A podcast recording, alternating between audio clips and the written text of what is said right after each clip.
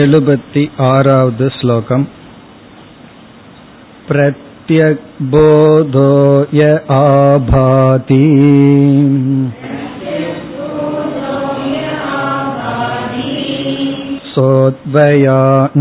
सोद्वयानन्दलक्षणः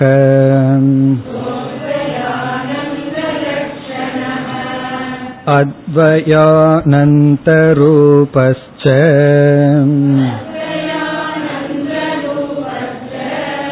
प्रत्यग्बोधैकलक्षणः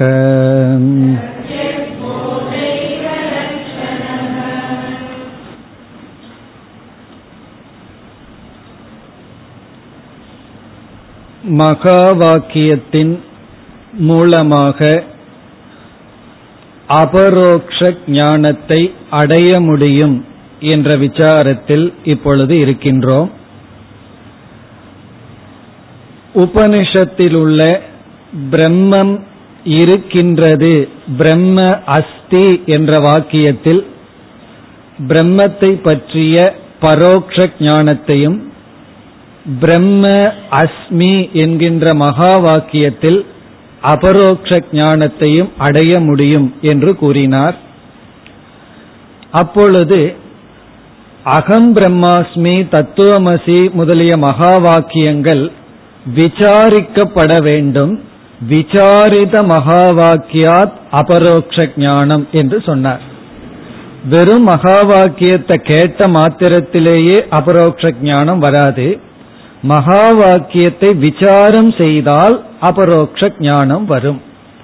பலர் மகா வாக்கியத்தை விசாரம் செய்தாலும் பரோட்ச ஞானம்தான் வரும். சமாதி அல்லது நிதித்தியாசனத்துல தான் அது அபரோக்ஷ ஞானமாக மாறும் என்று சொல்கிறார்கள். அது தவறு. சிரவணத்திலேயே அபரோக்ஷ ஞானம் வரும் என்ற கருத்தை கூறி வருகின்றார். அப்பொழுது நமக்கு சந்தேகம் வந்தது. எப்படிப்பட்ட விசாரத்தில் நாம் ஈடுபட்டால் மகா வாக்கியம் நமக்கு அபரோக்ஷ ஞானத்தை கொடுக்கும்? அதற்குத்தான் வித்யாரண்யர் சங்கரருடைய வாக்கிய விருத்தி என்ற நூலிலிருந்து பல ஸ்லோகங்களை அப்படியே கொடுத்து மகா வாக்கிய விசார பிரகாரத்தை நமக்கு காட்டினார். அந்த பிரகாரத்தினுடைய இறுதியில் நாம் இருக்கின்றோம். அந்த பிரகாரத்தில் தது என்ற சொல்லும் துவம் என்ற சொல்லும் எடுத்துக்கொண்டு முதலில் பதார்த்த ஞானம் செய்யப்படுகிறது. இந்த இரண்டு சொல்லுக்கும் உள்ள வாச்சியார்த்தம் என்ன? அது முதல் படியாக பார்த்தோம். இரண்டாவது இந்த இரண்டையும் சம்பந்தப்படுத்தி பார்த்தோம். தது துவம் என்பது சம்பந்தமாகும் பொழுது விரோதம் மனதில் ஸ்புரிக்கின்றது. இந்த விரோதத்தை கேட்டதற்கு பிறகு நாம் இரண்டு சொல்லில் இருக்கின்ற தேவையற்ற தத்துவத்தை நீக்குகின்றோம். அப்பொழுதுதான் நாம் லட்சணைக்கு செல்கின்றோம். பாகத்யாக லட்சணைக்கு சென்று இரண்டு சொல்லில் உள்ள அனாத்ம அம்சத்தை நீக்கி ஐக்கியப்படுத்தி புரிந்து கொள்கின்றோம். அந்த ஐக்கிய சொரூபத்தை இந்த எழுபத்தி ஆறாவது ஸ்லோகத்தில் கூறுகின்றார். இதை நாம் வெதிகாரம் என்று பார்த்தோம். தது துவம் துவம் தது என்று திரும்ப திரும்ப போடுதல். அதுவே நீ நீயே அது என்று மாறி கூறுதல். இதை நம்ம பார்த்தோம். இவ்விதம் நாம் ஏன் கூற வேண்டும் என்று பார்த்தோம். அதாவது தமிழ்நாடு இந்தியா என்று தமிழ்நாட்டை இந்தியாவுடன் ஐக்கியப்படுத்த முடியும். ஆனால் இந்தியா தமிழ்நாடு என்று சொல்ல முடியாது. காரணம் இந்தியா தமிழ்நாடு மட்டுமல்ல மற்ற தேசங்களும் மாநிலங்களும் கலந்துள்ளது. ஆகவே முழுமையாக எப்பொழுது ஐக்கியம் வரும் என்றால் தது துவம் பிறகு துவமும் ததுவாக இருக்க வேண்டும். அதைத்தான் இங்கு குறிப்பிட்டார். பிரத்யக் போதோ ய ஆபாதி பிரத்யக் போதமாக எந்த ஒரு துவம்பத சைத்தன்யம் இருக்கின்றதோ சக அதுவே அத்வயானந்த லட்சணம் அதுவே அத்வை அத்வைதமாக ஆனந்தமாக இருக்கின்ற பிரம்மஸ்வரூபம். இப்ப முதல் வரியில் துவம் இஸ் ஈக்வல் டு தது என்று சொன்னார். இரண்டாவது வரியில் தது இஸ் ஈக்வல் டு துவம். அத்வயானந்த ரூபக அத்வயானந்தமாக பிரம்மன் எது இருக்கின்றதோ அதுவே பிரத்யக் போத ஏக லட்சணக அதுவே பிரத்யக் சொரூபம் என்று மகா வாக்கிய விசார பிரகாரத்தில் தத்துவமசி என்பது தது துவம் துவம் தது என்று மாறி மாறி காட்டி அகண்ட ஏகரசம் என்று இதற்கு முன் நாம பார்த்தோம். அதை நிலைநாட்டினார். இனி அடுத்த இரண்டு ஸ்லோகங்களில் மகா வாக்கியத்தை நாம் கேட்கும் பொழுது நம்முடைய மனதிற்குள் என்ன நடக்கின்றது என்று கூறுகின்றார் மகா வாக்கியத்தை கேட்கும்போது மனசுக்குள் ஏற்படுகின்ற மாற்றத்தை இப்பொழுது குறிப்பிடுகின்றார் எழுபத்தி ஏழாவது ஸ்லோகம்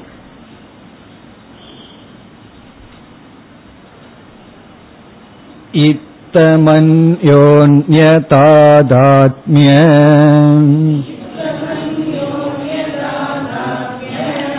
प्रतिपत्तिर्यथा भवेन् अब्रह्मत्वं त्वमर्थस्य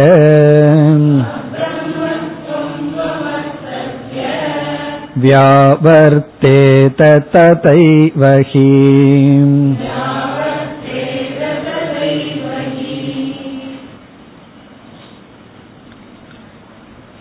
இந்த எழுபத்தி ஏழாவது ஸ்லோகம் வாக்கிய விருத்தியில் அமைந்துள்ள நாற்பதாவது ஸ்லோகம்.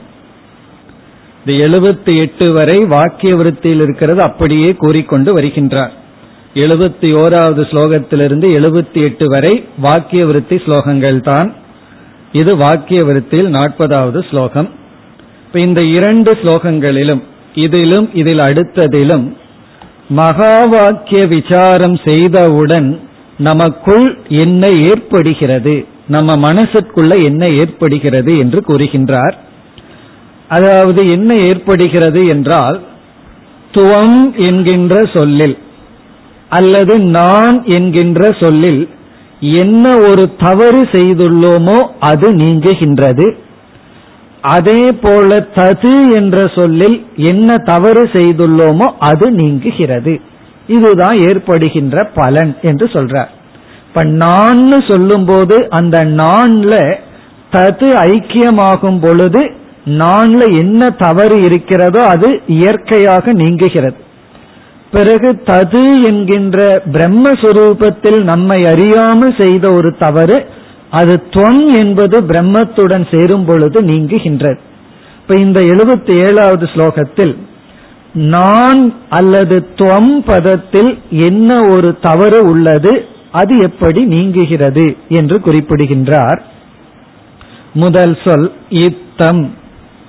இத்தம் என்றால் இவ்விதம். இவ்விதம் என்றால் இதுவரை நாம் மகா வாக்கியத்தை எந்த விதத்தில் எந்த பிரகாரத்தில் விசாரம் செய்தோமோ அந்த பிரகாரப்படி விசாரம் செய்தால் என்ன ஏற்படும்? அந்யோன்ய தாதாத்மிய பிரதிபத்திகி யதா பவேத். அந்யோன்ய தாதாத்மிய பிரதிபத்தி இங்கு பிரதிபத்தி என்றால் ஞானம். இங்கு பிரதிபத்தி என்ற சொல்லுக்கு ஞானம். அந்யோன்ய என்றால் ஒன்றில் ஒன்று. அந்யோன்யம்னா ஒன்றில் ஒன்று. தாதாத்மியம் என்றால் ஐக்கியம். ஒன்றில் ஒன்று ஐக்கியமாகின்றது என்ற ஞானம் யதா பவேத் எப்பொழுது ஏற்படுகின்றதோ. இங்கே யுத்தம் என்றால் இவ்விதம் மகா வாக்கியத்தை விசாரம் செய்யும் பொழுது இவ்விதம் மகா வாக்கிய விசாரத்தை செய்யும் பொழுது அந்யோன்ய தாதாத்மிய பிரதிபத்திகி யதா பவேத். எப்பொழுது ஒன்றில் ஒன்று ஐக்கியம் என்ற ஞானம் ஏற்படுகின்றதோ இதில் அது ஒன்று அதில் இது ஒன்று என்ற ஞானம் எப்பொழுது ஏற்படுகிறதோ அப்பொழுது என்ன ஆகின்றது என்று குறிப்பிடுகின்றார். அப்ரம்மத்துவம் துவம் அர்த்தசிய வியாவர்த்தேத ததைவகி. ததா ஏவ அப்பொழுது. எப்பொழுது இந்த ஞானம் ஏற்படுகிறதோ ததைவ அப்பொழுது. துவமர்த்தசிய துவமர்த்தசிய என்றால் அகம் என்ற சொல்லினுடைய அர்த்தத்தில் நான் என்ற சொல்லினுடைய அர்த்தத்தில் இங்க துவம் பதத்தினுடைய அர்த்தத்தில் நாம் எப்பொழுதுமே பதம் என்றால் அகம்னு புரிந்து கொள்ள வேண்டும்னு பார்த்தோம். நான் என்கின்ற சொல்லில் இருக்கின்ற முதல் சொல் இரண்டாவது வரியில் அப்ரம்மத்துவம். அப்ரம்மனாக இருக்கின்ற தன்மையானது வியாவர்த்தேத நீங்குகிறது. துவம் என்ற சொல்லில் இருக்கின்ற அப்ரம்மத்துவம் நீங்குகின்றது. இங்க அப்ரம்மத்துவம் என்றால் அபூர்ணத்துவம். நான் என்ற சொல்லில் இருக்கின்ற அபூர்ணத்துவமானது நீங்குகின்றது. அல்லது அல்பத்துவம் நீங்குகின்றது. எப்பொழுதெல்லாம் நான் நான்கிற வார்த்தையை நம்ம பயன்படுத்துறோமோ நம்மை அறியாமல் அந்த நான்கிறதுக்கு ஒரு அல்பத்துவத்தை பார்த்திருக்கிறோம். அந்த நான் வந்து எப்படிப்பட்ட அனாத்ம உபாதியுடன் கூடியிருந்தாலும் ஒருவன் வந்து இந்த உலகத்துக்கே ராஜாவா இருக்கலாம் எல்லா செல்வத்தையும் பெற்றிருக்கலாம் என்னதான் இருந்தாலும் ஒரு அல்பத்துவ புத்தி எல்லாரிடத்திலையும் இருக்கிறத நம்ம பார்க்கிறோம். அல்பம்னா ஒரு குறை. எந்த மனிதனிடத்திலும் அனாத்மாவில் அபிமானத்தை வச்சு நிறைவை அடைய முடியாது. ஏன்னா அனாத்ம சுரூபமே அல்பமா இருக்கு. அப்படி நான்கிற சொல்லுல ஒரு அல்பத்துவம் எப்பொழுதுமே இருந்து வருகிறது. அந்த அல்பத்துவம் தான் நமக்கு சம்சாரமாக இருக்கின்றது.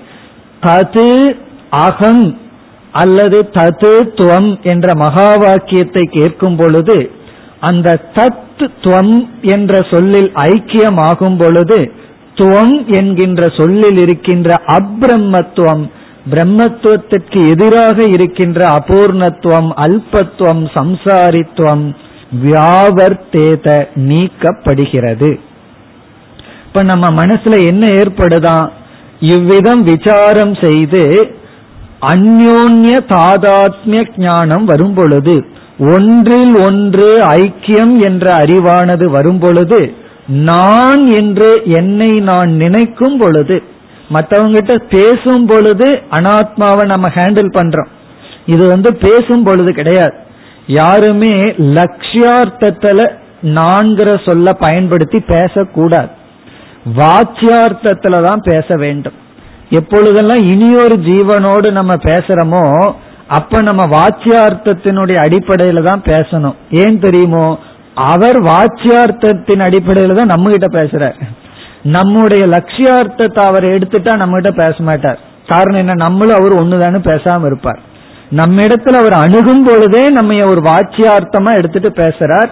அவகை விவகாரத்துல வாச்சியார்த்தம் லட்சியார்த்தம் வந்து நம்முடைய அறிவில் நாம நம்மைய புரிஞ்சு கொள்ற விஷயத்தில் இருக்கு. அங்க வந்து ஒரு அல்பத்துவம் இருந்து கொண்டே இருக்கிறது. நான் ஒரு அபூர்ணன். நான் இந்த இடத்துல இருக்கேன் அனாத்மான்னு சொல்லி. அது நீங்குகின்றது. அப்ப என்ன ஒரு மாற்றம் நமக்குள்ள நடக்கின்றது? துவம் பதத்தில் இருக்கின்ற அபூர்ணத்துவம் இந்த தத்து ஐக்கியமாகும் பொழுது நீங்குகின்றது. இது வந்து விசாரத்தினுடைய விளைவு. விசாரம் பண்ணி இந்த ஞானம் வந்துட்டா இது நடக்கின்றது. இது எங்க துவம் பதத்துல இந்த மாற்றம் நடக்கின்றது. ஏதோ துவம் நடக்குதுன்னு நம்ம வந்து நினைக்க கூடாது. நான் நான் நம்ம சொல்லும் போது இந்த நான்கிற சொல்லுல நமக்குள்ள நடக்கிற ஒரு விஷயம். அப்படின்னு என்ன அர்த்தம்? நான்கிறத இவ்விதம் நான் புரிந்து கொள்வேன். எவ்விதம்? நான் அப்ரம்மன் அல்ல. நான் பிரம்மன். நான் பூர்ணம். அகம் அசம்சாரி என்கின்ற எண்ணம் ஏற்படுகிறது. அதுதான் இங்கு சொல்லப்படுகிறது. இத்தம் இவ்விதம் மகா வாக்கியத்தை விசாரம் செய்யும் பொழுது அந்யோன்ய தாதாத்மிய பிரதிபத்திகி யதாபவே ஒன்றில் ஒன்று ஐக்கியம் என்ற ஞானம் எப்பொழுது ஏற்படுகிறதோ ததைவகி அப்பொழுதே தொம் அர்த்தசிய நான் அல்லது நீ என்ற பதத்தினுடைய அர்த்தத்தில் இருக்கின்ற அப்ரம்மத்துவம் அபூர்ணத்துவம் அல்பத்துவம் வியாபர்த்தேத நீக்கப்படுகிறது அல்லது நீங்குகின்றது. இது ஒரு ஆஸ்பெக்ட் எதுல? தொம் பதத்துல. இனி நம்ம என்ன பண்ணியிருக்கோம்? ததுங்கிற பதத்துல தொம்ம போய் ஐக்கியப்படுத்தி இருக்கோம் அப்ப தத்பதத்துல இருக்கின்ற எந்த ஒன்று நீங்குகிறது? அதை அடுத்த ஸ்லோகத்தில் குறிப்பிடுகின்றார். எழுபத்தி எட்டாவது ஸ்லோகம். तदर्थस्य च पारोक्ष्यम्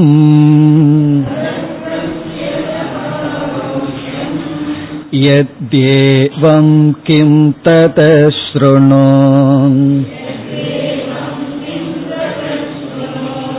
पूर्णानन्दैकरूपेण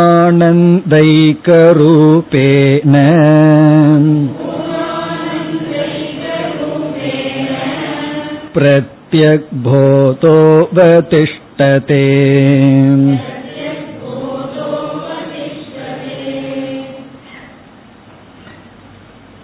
இந்த எழுபத்தி எட்டாவது ஸ்லோகம் வாக்கிய விருத்தியில் அமைந்துள்ள நாற்பத்தி ஓராவது ஸ்லோகம்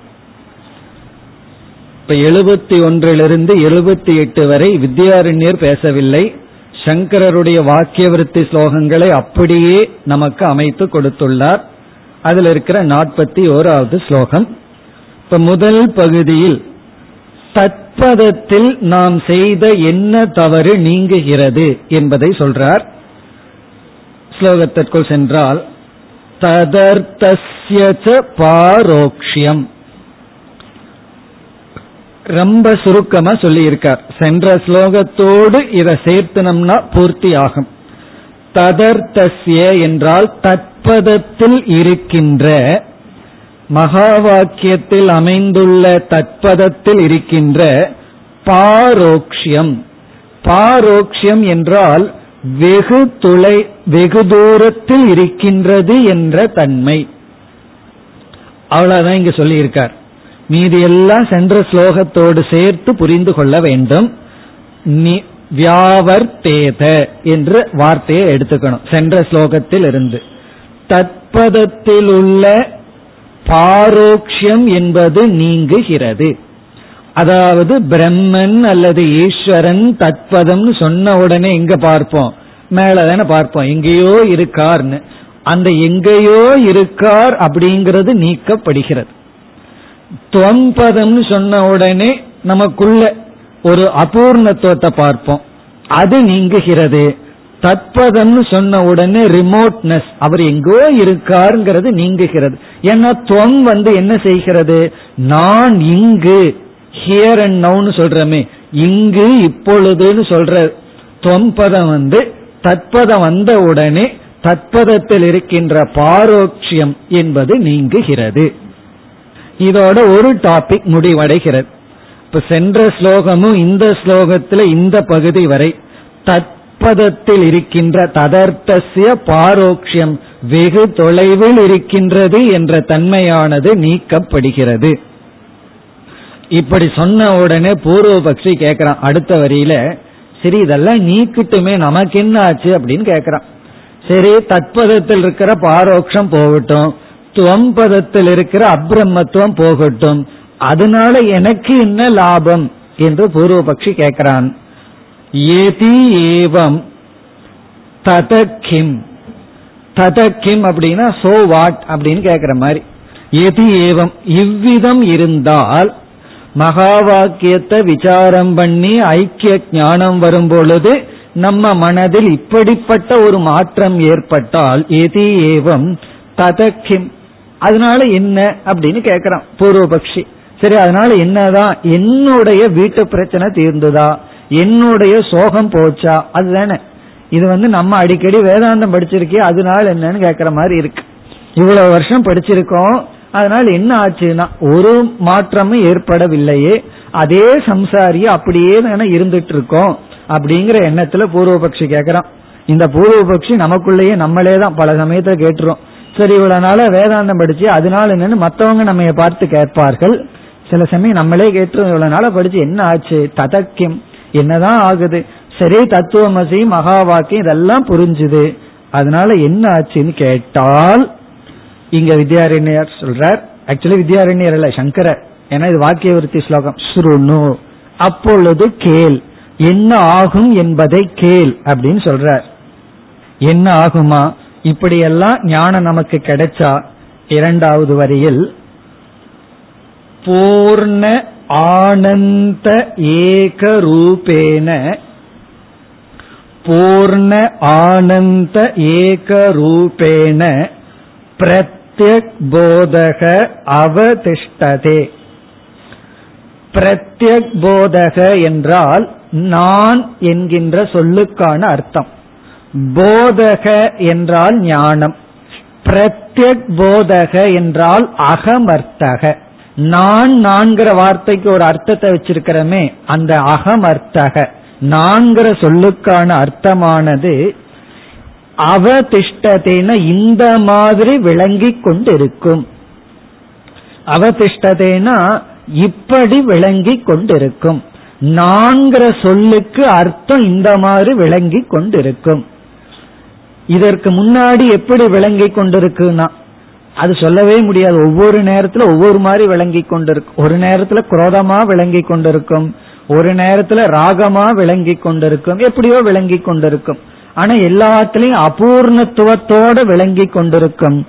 ஆனா இப்பொழுது எப்படி விளங்கி கொண்டிருக்கும்? முதல் சொல் இரண்டாவது வரியில் பூர்ண ஆனந்த ஏக ரூபேன. பூர்ணமாக நிறைவாக ஆனந்தம். ஆனந்தமாக ஏக ரூபேன அத்வைத ரூபமாக விளங்கிக் கொண்டிருக்கும். இத வந்து முக்தி பலனை குறிப்பிடுகின்றார். இந்த மாதிரி ஒரு முக்தனா இருக்க முடியும்னு சொல்ற. ஏகரூபேன அவதிஷ்டதேன்னு சொன்னா இந்த அந்த நேரத்துல அதாவது இந்த ஞானம் வந்த உடனே என்னை தவிர யாருமே இல்லை. நான் ஒருத்தந்தான் இருக்க என்று விளங்கி கொண்டு இருக்கும் என்னை தவிர யாருமே இல்லைன்னு சொல்லிட்டா பொறாமைக்கு இடம் ஏது கோபத்துக்கு இடம் ஏது ஆசைக்கு இடமேது எனக்கு இனி ஒன்னு அப்பாற்பட்டு வர்றதுனால தானே எல்லா சம்சாரமும். ஆகவே ஏக ரூபேன அத்வைத ரூபேன. உடனே பூர்வபக்ஷி சொல்லலாம் ஒருத்தன் அத்வைத ரூபமாவும் துக்கியா இருக்கலாமல்ல? நான் மட்டும் துக்கமா இருக்கிறேன்னு சொல்லலாமல்ல. அத்வைதமா இருக்கிறதுனால மட்டும் சந்தோஷமா இருக்கணும்னு அவசியம் இல்லை. அத்வைதியா துக்கமா இருக்கலாமே. ஆகவே ஆனந்தம். ஆனந்தமாக ஏகமாக இருத்தல். சரி அந்த ஆனந்தம் வந்து கொஞ்ச நாள்ல மறைஞ்சு போலாமே. ஏன்னா எந்த ஒரு ஆனந்தத்துக்கும் நம்ம வந்து தாரதமியத்தை பார்க்கிறோம். முதல்ல கொஞ்சம் அதிகமாகுது அப்படியே இன்க்ரீஸ் ஆயிட்டு போய் அதுக்கப்புறம் அப்படியே டிகிரீஸ் ஆக ஆரம்பிக்குது. அப்படியல்ல பூர்ணம் நிறைந்த ஆனந்தம். அப்படின்னு என்ன மங்காத. அதாவது ஆவிர்பாவ திரோபாவம் இல்லாத தோன்றி மறையாத அது வந்து பூர்ணம். பூர்ணம்ங்கிறது ஆனந்தத்துக்கு இங்க அடைமொழி. ஏக ரூபம்ங்கிறது அத்வைதம். அந்த அத்வைதத்துல எப்படி இருப்பான்னா ஆனந்தமாக. அந்த ஆனந்தம் பூர்ணமாக இருக்கும். இப்படி பூர்ண ஆனந்த ஏக ரூபேன பிரத்யக் போதக அவதிஷ்டதே. இப்ப எப்படி முடிச்சிருக்காரு இங்கு? வித்யாரண்யர் வந்து சங்கரருடைய வாக்கிய விருத்தியை எடுத்து மாறி மாறி கோட் பண்ணார். இவருக்கு தகுந்த மாதிரி வாக்கிய விருத்தியில் இருக்கிற ஸ்லோகங்களை ரீ அரேஞ்ச் பண்ணி எழுபத்தி ஒன்னுல ஆரம்பிச்சு இந்த எழுபத்தி எட்டாவது ஸ்லோகம் வரை மகா வாக்கியத்தை இவ்விதம் நம்ம வந்து விசாரம் செய்தால் இப்படிப்பட்ட பலனில் இருப்போம் அப்படின்னு சொல்லி முடிச்சார். பிறகு ஒரு பூர்வபக்ஷம் வரம் இருக்கின்றது. அதாவது தொண்ணூத்தி ஓராவது ஸ்லோகத்துக்கு மேல ஒரு பூர்வபக்ஷம் வரும். எனக்கு என்னதான் அபரோக்ஷ ஞானம் வந்தாலும் என்னுடைய நான் வந்து இந்த மாதிரி நிக்க மாட்டேங்குதேன்னு பூர்வபக்ஷி சொல்ல போறான். பூர்ண ஆனந்த ஏக ரூபமா நிக்க முடியவில்லை. ஆனா எனக்கு நன்கு தெரிகிறது. சிரவணத்திலேயே எனக்கு அபரோக்ஷ ஞானம் வந்தாலும் இந்த அபரோக்ஷ ஞானத்துல என்னால நிற்க முடியவில்லைன்னு சொல்லுவான். அப்பொழுதுதான் வித்யாரண்யர் வந்து நிதித்தியாசனத்தை கொண்டு வருவார்.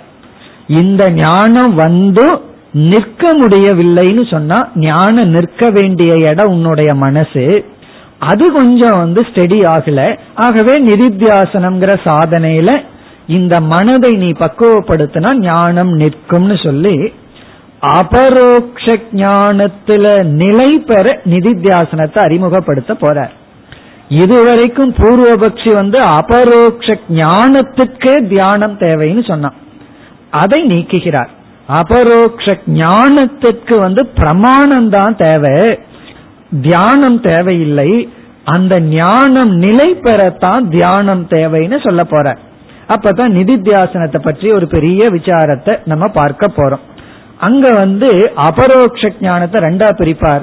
அபரோக்ஷ ஞானம் ஸ்தித அபரோக்ஷ ஞானம். எப்படி பிரக்ஞா ஸ்தித பிரக்ஞான்னு பகவான் சொன்னாரோ அதை அங்க செய்ய போறார்.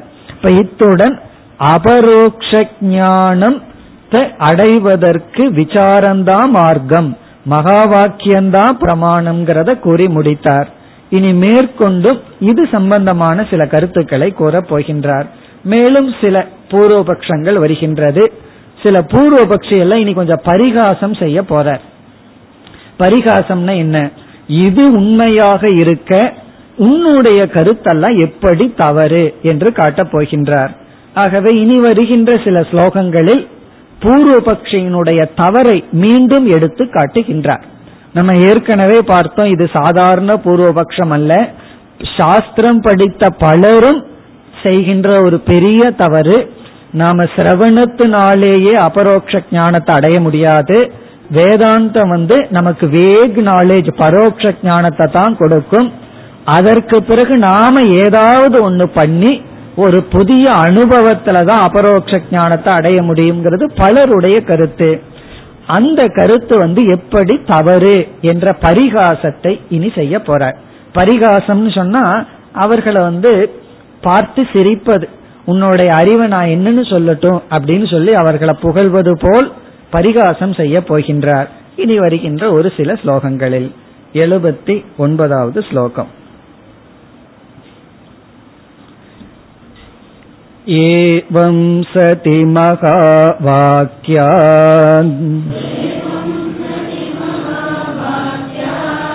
परोक्षज्ञानमीर्यते।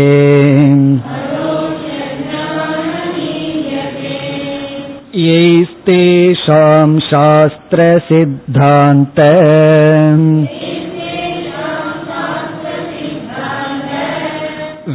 विज्ञानं शोभतेतराम्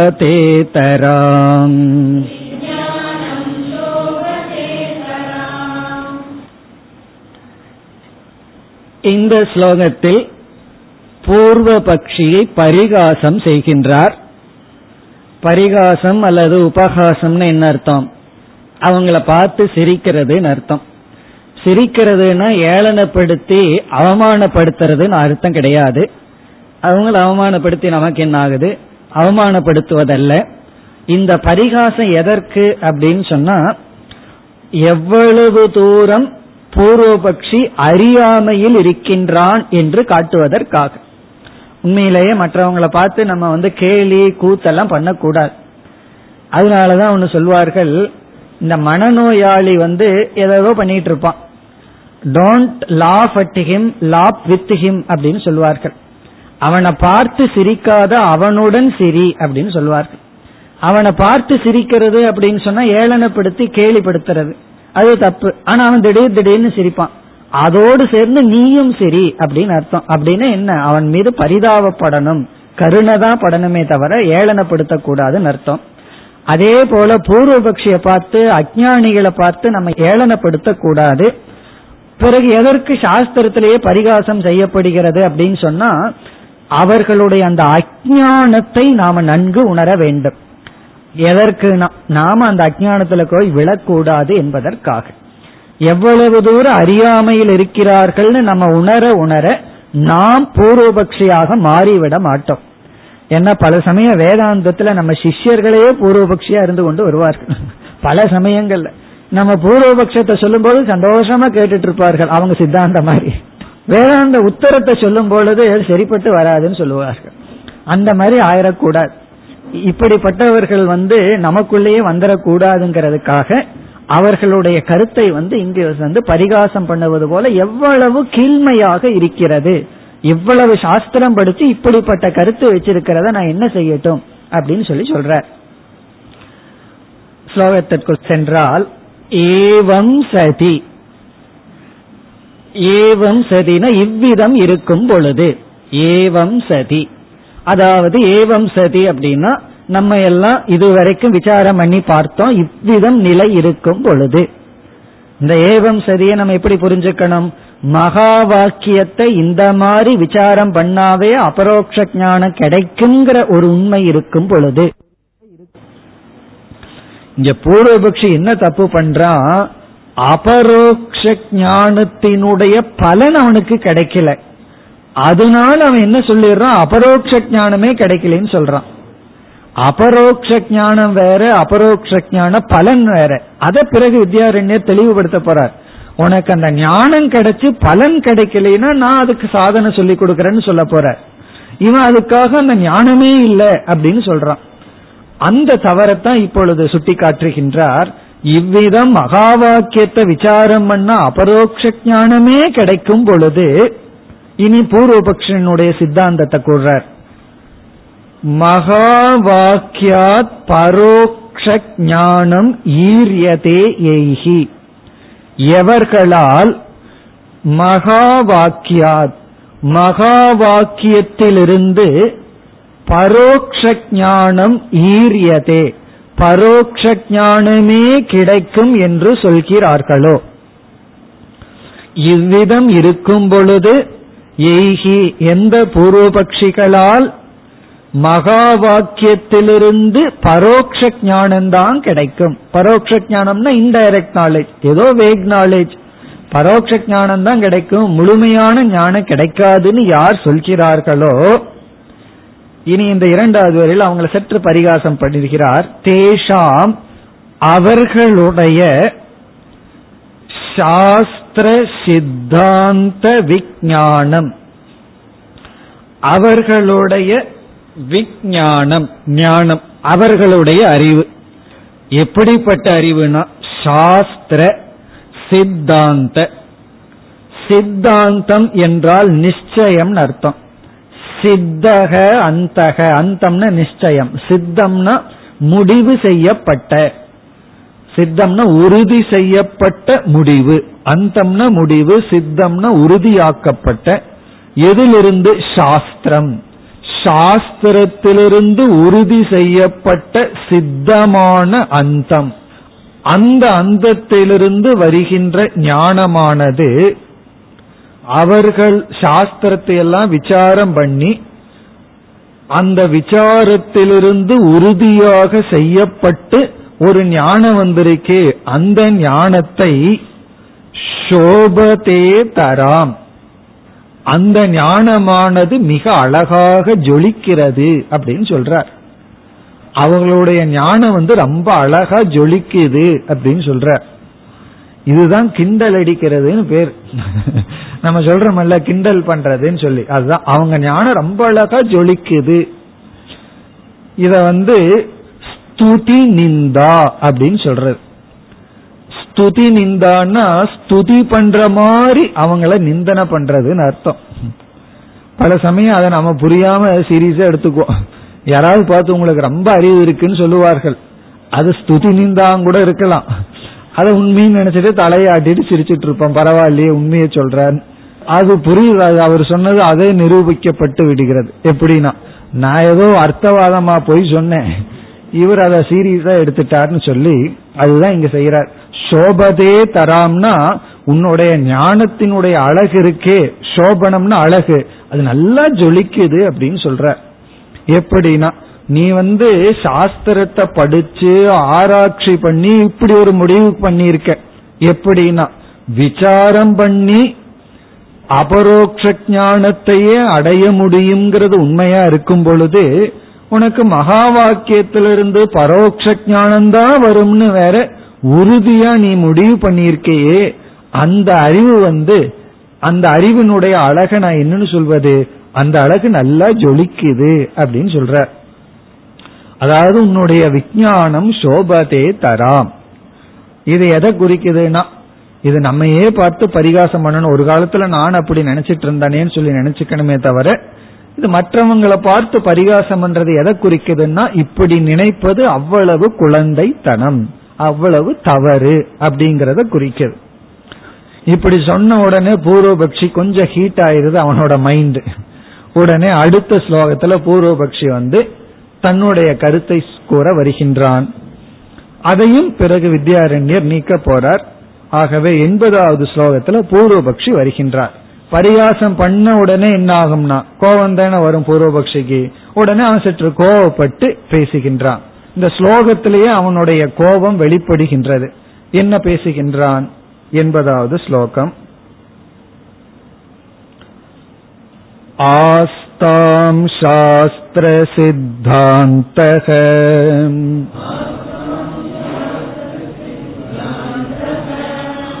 युक्त्या वाक्यात् परोक्षदीः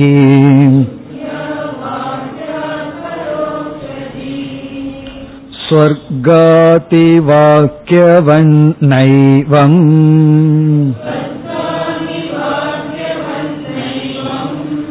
दश मे व्यभिचारतः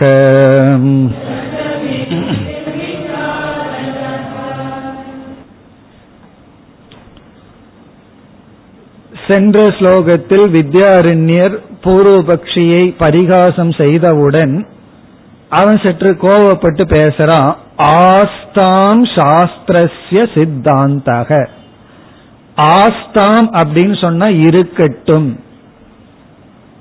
ஆஸ்தாம்னா இருக்கட்டும். நம்ம லோக்கல் லாங்குவேஜ்ல சொல்லணும்னா நிறுத்து அப்படின்னு அர்த்தம். யாராவது நம்ம ஏதாவது பேசினா நிறுத்தியா அப்படின்னு சொல்றோம்ல அதுதான் ஆஸ்தாம். நீ நிறுத்து. ஸ்டாப் இட் அப்படின்னு சொல்ற எதையும் நிறுத்து. சாஸ்திரஸ்ய சித்தாந்தம். உன்னுடைய சாஸ்திரத்தினுடைய முடிவை எல்லாம் நீ பேசாம நிறுத்திவை அப்படின்னு பூர்வபக்ஷி அப்படியே கோவப்பட்டு சொல்றான். நம்ம என்ன பண்ணிட்டு இருக்கோம்? சாஸ்திரத்தை கைய பிடிச்சிட்டே போறோம். சாஸ்திரத்தினுடைய பிடியிலேயே நடந்து போய் இப்படி ஒரு முடிவுக்கு வர்றோம்னு நம்ம சொல்றோம். ஏன்னா மகா வாக்கியத்துல இவ்வளவு அழகா விசாரம் பண்ணியிருக்கு? இப்படி சாஸ்திரத்தினுடைய துணை கொண்டே போனோம்னா நமக்கு பரோட்ச ஞானம் எப்படி வரும் சொல்ல முடியும்? அபரோக்ஷ ஞானமே வரும் அப்படின்னு சொன்ன உடனே ஆஸ்தாம் இருக்கட்டும் நிறுத்தி வை.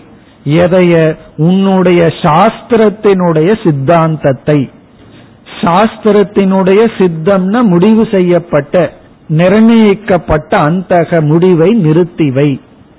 பிறகு நான் என்ன பண்றேன் அப்படின்னு பொருள் வச்சு சொல்றான் யுக்தியா. என்னுடைய யுக்தியின் மூலமாக அனுமானத்தின் மூலமாக நான் ஒன்றை இப்பொழுது நிரூபிக்கின்றேன் அப்படின்னு சொல்றான். என்ன? வாக்கியாத் பரோக்ஷ தீஹி எந்த ஒரு வாக்கியத்தை கேட்டாலும் அந்த வாக்கியத்துல பரோக்ஷ ஞானம்தான் வரும் என்று நான் யுக்தியின் மூலமாக இப்பொழுது நிலைநாட்டுகிறேன். அதாவது எந்த வாக்கியத்தை கேட்டாலும் வாக்கியம் சப்த பிரமாணம் பரோக்ஷ ஞானத்தை தான் கொடுக்கும். என்று நான் வந்து சாஸ்திரத்தை எல்லாம் இப்ப விட்டாச்சு. நான் என்னுடைய யுக்தி அனுமானத்தின் மூலமாக நிலைநாட்டுகிறேன். வாக்கியாத் வாக்கியத்தின் மூலமாக பரோக்ஷ தீகி பரோக்ஷ ஞானம்தான் வரும் என்று யுக்தியா யுக்தியின் மூலமாக நிலைநாட்டுகிறேன். எப்படி? அவனுடைய யுக்தி என்னன்னு இப்ப பார்த்தோம் அப்படின்னா இப்ப வந்து என் கையில ஒரு பொருள் இருக்கு இப்ப வாட்ச் இருக்கு. அதை வந்து நான் உங்களிடத்துல காட்டுறேன். இந்த வாட்சை பற்றிய ஞானம் உங்களுக்கு வருது. இந்த ஞானம் எப்படி வந்தது அப்படின்னா பிரத்யக்ஷமா வந்தாச்சு. ஏன்னா நான் உங்க முன்னாடியே அந்த பொருள் இருக்கு. நீங்க கண் மூலமா அதை பார்த்து விட்டீர்கள். பிறகு இந்த வாட்ச் இருக்கான்னு கேட்டா நீங்க என்ன செய்வீர்கள்? இருக்கின்றதுன்னு சொல்வீர்கள். எந்த பிரமாணத்தின் அடிப்படையில இருக்குன்னு கேட்டா நீங்க என்ன சொல்லுவீங்க? என்னுடைய பிரத்யக்ஷ பிரமாணத்துல இந்த டேபிள்ல வாட்ச் இருக்குங்கிற ஞானம் இருக்குன்னு நீங்கள் சொல்வீர்கள். இப்ப இந்த இடத்துல நான் வந்து அனுமானம் பண்ணி வாட்ச் இருக்கு அப்படின்னு சொன்னேன்னு நீங்க சொல்ல மாட்டீர்கள். அது எப்ப சொல்லலாம்னா நான் இதை மறைச்சு வச்சிருந்தா சொல்லலாம். உங்களுக்கு காட்டாம இருந்து நான் கரெக்ட் டைமுக்கு முடிச்சேன்னா நீங்க வேணா அனுமானம் பண்ணலாம். இவர் கரெக்டா டைமுக்கு முடிச்சிருக்கார். அதனால நான் ஒரு அனுமானம் பண்றேன். எங்கேயோ வாட்ச வச்சிருக்கணும். எங்கேயோ வாட்ச மறைச்சு வச்சிருக்கார். வாட்ச் இருந்ததுனாலதான் முடிக்க முடியுது இப்படி எல்லாம் அனுமானம் பண்ணலாம். எப்பொழுதுன்னா நான் உங்களிடம் காட்டாம இருந்தா. அல்லது தெளிவா வாட்ச் இருக்கிறது நீங்களும் பார்க்கிறீர்கள். அப்பொழுது வந்து பிரத்யக்ஷமாகவே வாட்ச் இருக்குங்கிற ஞானம் உங்களுக்கு வருது இங்க அனுமான அவசியம் கிடையாது ஏன்னா நேரடியாகவே பார்க்கிறோம். பிறகு நான் இனி ஒரு வாக்கியத்தை உங்களிடம் சொல்றேன். என்னுடைய ஹால்ல நான் ஒரு இடத்துல தங்கி இருக்கேன் என்னுடைய ரூம்குள்ள ஏதோ ஒரு ஆப்ஜெக்ட் இருக்குன்னு சொல்றேன். என்னுடைய ரூம்குள்ள நான் வந்து ஒரு பொருள் இருக்கு. அமெரிக்கால இருந்து வாங்கிட்டு வந்த ஒரு பெரிய பத்து கிலோ எடையுள்ள ஒரு வாட்ச் இருக்குன்னு ஏதோ ஒன்று நான் உங்களுக்கு சொல்றேன். இப்ப இந்த ஞானம் வந்து உங்களுக்கு பரோட்ச ஞானமா அபரோக்ஷ ஞானமா? இது வந்து பரோட்ச ஞானம் நீங்க பார்க்கல. அது உண்மையா பொய்யா என்னன்னு பார்க்கல. ஏன்னா இது என்னுடைய வாக்கியம். இப்ப என்னுடைய வாக்கியத்துல நான் ஒன்னு சொன்னேன் அப்படின்னா இந்த வாக்கியத்துல நான் சொல்ல வேண்டிய நிபந்தனை ஏன் வந்ததுன்னா அது எங்கேயோ இருக்கிறதுனால. இப்ப நான் இந்த வாட்ச காட்டி உங்க இடத்துல சொல்றேன் இது வாட்ச் அப்படின்னு சொல்றேன். இப்ப இந்த வாக்கியம் வந்து ஒரு அணுவாத வாக்கியம் தானே தவிர பிரமாண வாக்கியம் அல்ல ஏன்னா நீங்க கண்ணு மூலமாவே பார்த்தாச்சு.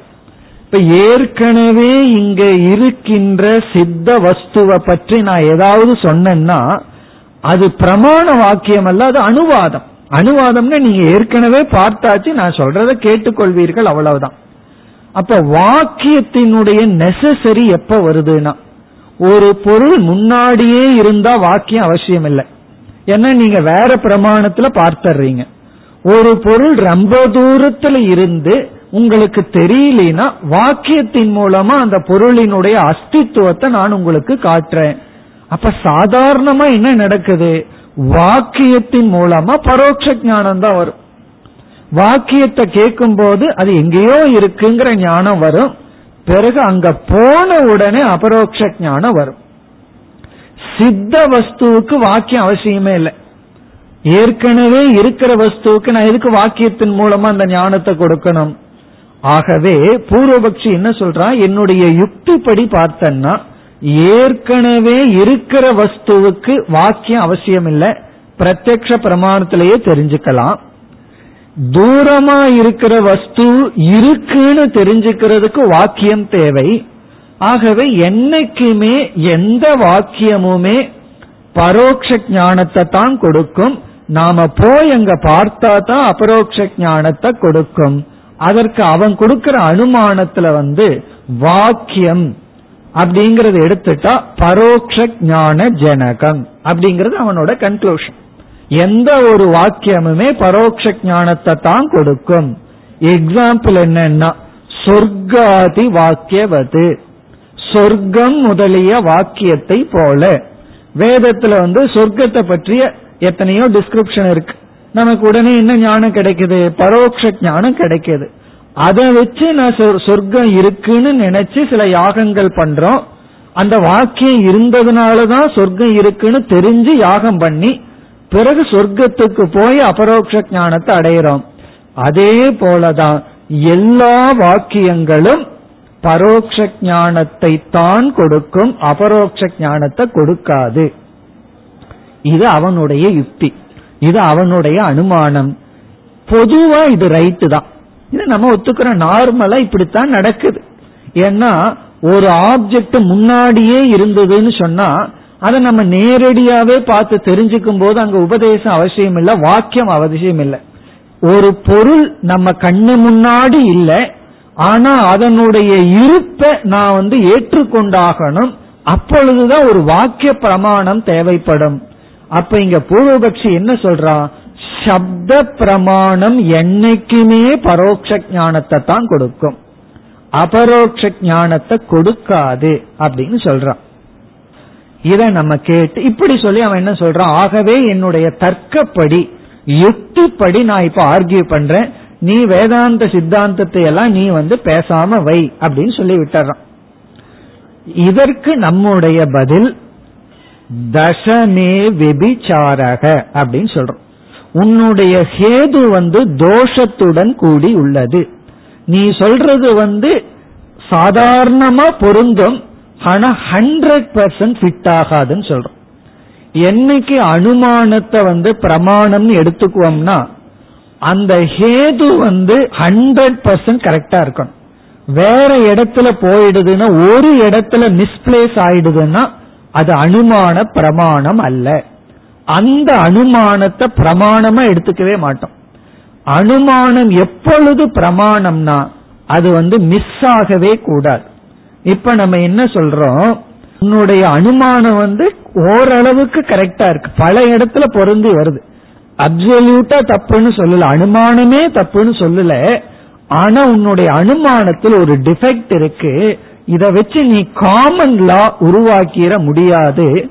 காரணம் பத்தாவது மனிதனுடைய விஷயத்தில் அவன் வந்து ஒரு பிண்டமா கண்ணு முன்னாடி நிக்கிறான். இருந்தாலும் பத்தாவது மனிதனை அடைய வாக்கியம் தேவைப்படுகிறது. அங்க வாக்கியத்தின் மூலமாகத்தான் பத்தாவது மனிதனை அடைய முடிகிறது. ஆகவே நம்ம என்ன சொல்றோம்? ஒரு பொருள் அபரோக்ஷமா நம்மிடம் இருந்தாலும் அதுதான் அந்த பொருள் தெரியாத பொழுது வாக்கியம் வந்துதான் ஞானத்தை கொடுக்கும். அப்பொழுது வாக்கியம் நேரடியாக அபரோக்ஷ ஞானத்தை கொடுத்து விடும் இந்த வாக்கியத்திலே நம்ம ஏற்கனவே பார்த்தோம். பத்தாவது மனிதன் இருக்கிறான்னு குரு சொல்லும் பொழுது பரோட்ச ஞானம் எங்கேயோ இருக்கான்னு நினைக்கிறோம். நீதான் பத்தாவது மனிதனுங்கும் போது அந்த வாக்கியமே அபரோக்ஷ ஞானத்தை கொடுக்கின்றது. ஆகவே பத்தாவது மனிதன் விஷயத்தில் வாக்கியமானது அபரோக்ஷ ஞானத்தை கொடுப்பதனால் நம்ம என்ன முடிவு பண்றோம் உன்னுடைய இந்த கன்க்ளூஷன் எல்லா வாக்கியமும் எல்லா சமயத்திலும் பரோட்ச ஞானத்தை கொடுக்குங்கிறது தவறு. சில சமயங்களில் வாக்கியம் அபரோக்ஷ ஞானத்தையும் கொடுக்கலாம். எப்படி பத்தாவது மனிதனோ அப்படி. அதுதான் நம்முடைய பதில். இப்ப நம்ம ஸ்லோகத்திற்குள்ள போனா பூர்வபக்ஷி நம்முடைய பதில். எல்லாமே இந்த ஒரு ஸ்லோகத்தில் இருக்கின்றது. ஆஸ்தாம் சாஸ்திரஸ்ய சித்தாந்தக. இது வந்து பூர்வபக்ஷி கோபத்துல பேசுற வார்த்தை. உன்னுடைய சித்தாந்தம் சாஸ்திரத்தினுடைய சித்தாந்தத்தை நிறுத்திவை. யுக்தியா நான் அனுமானத்தின் மூலமாக வாக்கியாத் பரோக்ஷதீகி வாக்கியத்தினால் பரோக்ஷ ஞானம்தான் ஏற்படும் என்று நிலைநாட்டுவேன். அதற்கு நான் கொடுக்கிற ஹேத்து வந்து இரண்டாவது வரியில் ஸ்வர்காதி வாக்கியவது. சொர்க்கம் முதலிய வாக்கியத்தை போல என்று நீ சொன்னால் உடனே பதில் ந ஏவம். அவ்விதம் கிடையாது. உடனே பதில் வருகிறது.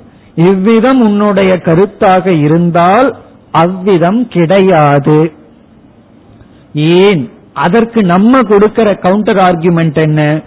தசமே வெபிச்சாரதக பத்தாவது மனித விஷயத்தில் வெபிச்சாரதக உன்னுடைய ஹேதுவானது தவறாகி விடுகிறது.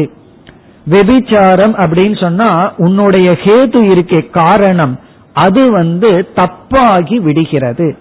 அதாவது ஹேது வந்து சாத்தியத்திற்கு மட்டும்தான் போகணும். சாத்தியத்தை தவிர வேற இடத்துல ஹேது போச்சுன்னா உன்னுடைய ஹேது தப்புன்னு அர்த்தம். அந்த ஹேதுவை வச்சு நீ சாத்தியத்தை நிலைநாட்ட முடியாது. உதாரணமா ஒருவன் வந்து பசுவுக்கு லட்சணம் கொடு அப்படிங்கிறான். பசுங்கிற ஒரு மிருகத்துக்கு இலக்கணம் கொடு அப்படிங்கிறான். நாம் ஒரு ஹேதுவை சொல்றோம் லட்சணம் சொல்றோம். அந்த லட்சணம் பசுவுக்கு மட்டும்தான் பொருந்தணும். அப்பொழுதுதான் ரைட் அந்த லட்சணம் வேற ஏதாவதுக்காவது பொருந்துச்சுன்னு சொன்னா அந்த லட்சணம் தப்பு. நாலு கால்ல நடக்கிறது பசுன்னு சொன்னா உடனே நம்ம எதை காட்டிடுவோம்? ஒரு எருமையை காட்டி அதுவும் நாலு காலில் தான் நடக்குது. ஆகவே உன்னுடைய லட்சணம் தப்பு. பிறகு பசுவுக்குன்னு ஒரு லட்சணம் அங்கதான் அது பொருந்தனும் ஆகவே உன்னுடைய ஹேது என்ன? வாக்கியம் என்று இருந்தால் அது பரோட்ச ஞானத்தை தான் கொடுக்கும்னு சொல்றேன். அதுவே தவறு. தசமக அசித்துவம் அப்படிங்கிற வாக்கியத்துல அது அபரோட்ச ஞானத்தை கொடுத்திருக்கு. ஆகவே அது தவறு என்று சொல்லி பூர்வபக்ஷியினுடைய அனுமானத்தை நீக்கி விடுகின்றார். இனி அடுத்த ஸ்லோகத்துல அவனுடைய அனுமானத்தை பரிகாசம் செய்கிறார். வித்யாரண்யர் வரமாட்டேங்கிறார். அவனுடைய சாஸ்திர ஞானத்தை பரிகாசம் பண்ணி உடனே அதுல அவன் கோவப்பட்டு இப்ப என்னுடைய புத்தியில நான் வந்து நிலைநாட்டுறேன்னு சொன்னா உன்னுடைய புத்தியினுடைய மகத்துவத்தை நான் என்ன சொல்லட்டும் அப்படின்னு சொல்லி அதையும் பரிகாசம் செய்கின்றார். அது மட்டுமல்ல என்ன சொல்ல போறார்? ஒரு உதாரணம் அதற்கு அடுத்த ஸ்லோகத்துல சொல்லி என்ன சொல்ல போறார்? உன்னுடைய இந்த யுக்தி வந்து இருக்கிறத விட மோசம் பண்ணி விடுது அப்படின்னு சொல்ற அதாவது நம்ம உடல்நிலை சரியில்லைன்னு டாக்டர் கிட்ட போறோம். டாக்டர் கிட்ட போனோம் அப்படின்னா அவர் கொடுத்த மெடிசன் என்ன ஆகுதுன்னா இருக்கிறதோட ஆட் ஆயிருது அந்த நோய் நீங்காம அவர் மருந்து புதிய ஒரு ப்ராப்ளத்தையும் கொடுத்து விடுகிறது. அதே போல உன்னுடைய இந்த தர்க்கம் இருக்கே அது என்ன செய்யுதுன்னா இருக்கிற நிலையை விட மோசம் செய்து விடுகிறது அப்படின்னு சொல்ல போற. சொல்லி அதுக்கு ஒரு உதாரணமும் பிறகு சொல்ல போறார். ஆகவே உன்னுடைய யுக்தி வந்து தப்புங்கிறத விட உன்னுடைய யுக்தி வந்து சில இதை விட மோசமான நிலைக்கு அழைத்து செல்கிறது அப்படின்னு சொல்ல போகின்றார். அடுத்து எண்பத்தி ஓராவது ஸ்லோகம். स्वतोपरोक्षजीवस्य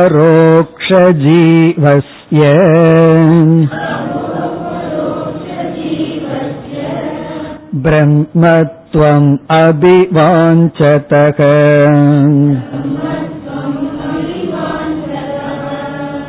नश्येत् सिद्धा परोक्षत्वम्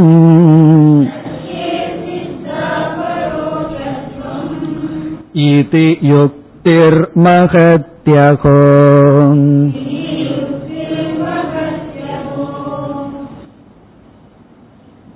கடைசி சொல்ல பார்த்தோம்னா அவருடைய யுக்திய வந்து மீண்டும் ஸ்துதி செய்யறது போல நிந்தனை செய்கிறார் யுக்திகி அகோ மகத்து அகோ அப்படின்னா நம்ம சாதாரணமா சொல்ற மாதிரி ஐயோ அப்படின்னு சொல்ற மாதிரி தான் ஐயோ உன்னுடைய பெரிய யுக்தி ஐயோகோன்னு சொல்றமே மகத்துனா பெரிய யுக்தி. உன்னுடைய அறிவு ரொம்ப பெருசா இருக்கு அப்படின்னு சொல்லிட்டு பரிகாசம் செய்கின்றார்.